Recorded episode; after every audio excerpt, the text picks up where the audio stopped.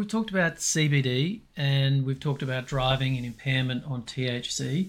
So give me the uh, give me the the medical and the physiological and the well, like all the background on THC and why is THC a different molecule molecule to, to CBD? So THC is unique um, in the the cannabis plant in many ways and a lot of our understanding of cannabis and the endocannabinoid system has been based around uh, THC, but it is a bit of an outlier compared to all of the other phytocannabinoids that are there um, within the plant. So THC stands for tetrahydrocannabinol, and the thing that's unique with, with THC is that it's quite similar in structure to um, some of our body's own endocannabinoids, especially anandamide, and with that it has a strong or, or a relatively strong binding affinity for our uh, cannabinoid receptors, especially our CB1 receptor. So the the cannabinoid receptors are the main receptors of the endocannabinoid system. The endocannabinoid system is situated all throughout our body and it's there to regulate our internal environment and to keep things in balance. And because it is a balancing system, it has many many mechanisms that it can bring bring things back into that state of, of equilibrium. So because of that and because of that characteristic, THC can be beneficial for a wide range of varying conditions because of the nature, the overarching nature of that metasystem through which it it acts. So its primary mechanism is through those CB1, CB2 receptors, whereas when we were talking about CBD, it is a very promiscuous molecule, as I said, and it's binding to a range of different receptors, enzymes, neurotransmitters, and having this gentle nudging effect across the system, whereas THC is a bit more impactful because of its stronger binding affinity. Monogamous. It's it's a bit it's a bit more look. It does play play the field a little bit. It's not just the um, the cannabinoid receptors through which it works. It does have some activity through some TRPV and PPAR sort of receptors, as well as some of the other receptors we're starting to recognize as intricately linked to the endocannabinoid system, but its primary mode of action is is through that. So because of because of this wide-ranging effects, and it can be powerful at very low doses as well. But because the endocannabinoid system is a is a system that swings both ways to continue our innuendos. Um, what THC is good at treating, it can also do the opposite of at inappropriate doses. So it's important that we start at low doses and slowly increase in a mindful way because once you go past your therapeutic window and your optimum dosing range, it can actually start worsening the symptoms you're trying to treat.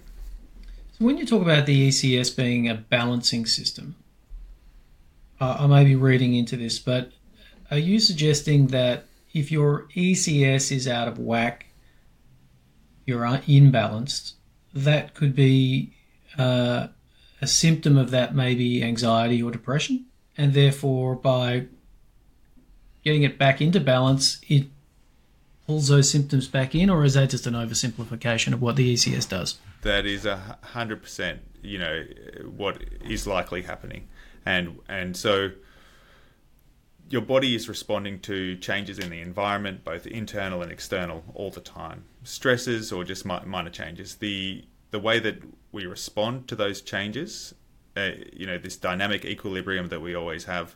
We have all of these opposing systems where they need to respond the right amount. So not too much or not too little. And the thing that controls that appropriateness of the response is the endocannabinoid system. And so is the endocannabinoid system then potentially driving the release of hormones in the brain or not the hormones in the brain, but you know, the hormones that control mood or I mean, is it is it connected to all aspects of the body? Is it like the master regulator, if you will? It is the master regulator. It is intricately linked to every physiological process, pretty much. And so, how is it then? I mean, how much time as a doctor, when you're going through med school, do you spend learning about the ECS?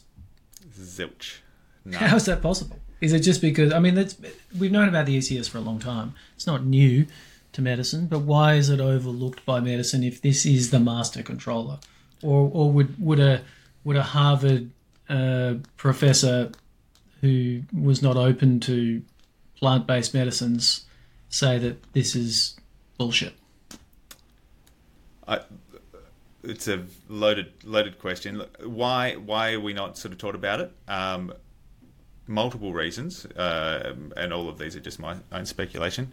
Um, what, one is that it takes significant amount of time for for things to be translated into practice, even once it has been you know 100% determined the importance of a of a particular system. So, you know, translational sort of research does take time, but as you mentioned, it's been well over 30 years since we've you know had at least a basic understanding of the the role of the endocannabinoid system. Two is that the endocannabinoid system was named because it was discovered because people were trying to determine the how THC produced its intoxicating effects. So it has this it's tarnished in many ways by by its relationship to cannabis. The endocannabinoid system is so much greater than than than, than cannabis. So you're It saying is- it was discovered through cannabis research? Through like we didn't know research. about the ECS until people started looking at, you know, cannabis and THC more specifically. Hundred percent, hundred percent, and that's been probably one of the greatest greatest things that you know cannabis has been able to provide humankind, and it's done a done a bit is that it's actually helped us identify this internal internal sort of homeostatic sort of mechanism that is intricately linked to all physiological processes, and yeah, scientists were trying to determine how THC caused its intoxicating effects. They just thought that it disrupted the cell membrane, or there was a passive diffusion from from the plasma into the cell, and it caused disruption of the cell structure. Um, and that's what they thought was doing it, but then they actually saw that it was binding specifically to these to these receptors. Um, and so from from that they discovered the receptors and then they found the endogenous ligands so the body's production of its own cannabinoids and then from there they tried to figure out what this was actually all, all trying to do and it was all because they were trying to figure out how THC worked So do you suspect that an individual's ECS is like a fingerprint and it's kind of unique? And if you then say, well, why why is cannabis medicine very personalized, not a milligram per kilogram situation? It's because of we we each have a very unique ECS. yes like a fingerprint in that it's that it's unique and there's no two that are the same but different to a fingerprint that it's constantly changing and adapting and it, it, it, it is not a stagnant system It's not a sta- It's not. It's not a stable system throughout a your life. not a stable system, you know, at, at all. You might have you might have you know SNPs in certain genes that might you know make you more susceptible to certain conditions, but the endocannabinoid system, you know, CB2 receptors will become more abundant in areas where there's you know inflammation or damage to try and help in, improve our body's capacity to heal itself. So it will it will adapt and change if there's an excess amount of cannabinoids like if you're using too much THC the body's receptors will start going back you know intracellularly because it's it's feeling overwhelmed and flooded by the amount of cannabinoids that are there. So it's it's a constantly adapting and changing. And, and, are other uh, drugs or molecules impacting the ECS, or is it oh, primarily uh, cannabis? Look, there, there probably are, you know, lots of other drugs that are impacting the ECS. To be honest, any any medication that causes a shift in our internal physiology is in some way going to, you know, impact or be impacted by the endocannabinoid system. So all pathological processes, in many ways,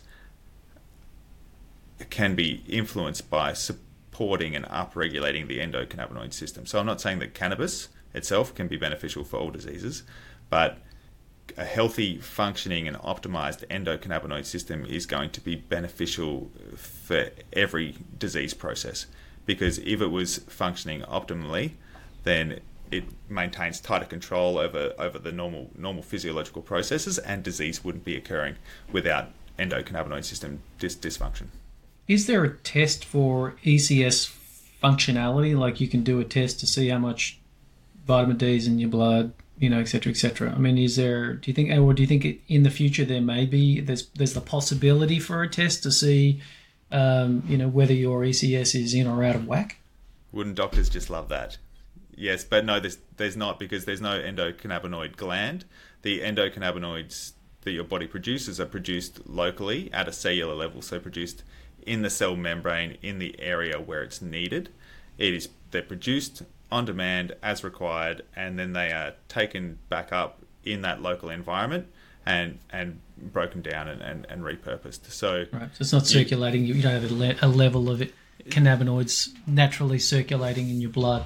There's there's going to be definite changes in endocannabinoid levels in your blood, but you can't tell from that from from those levels uh, what what tissue it's re- what tissue it's related to, what change it's related to, and because it is such a sensitive system that's responding to everything, it's involved in all of our adaptations to our environment.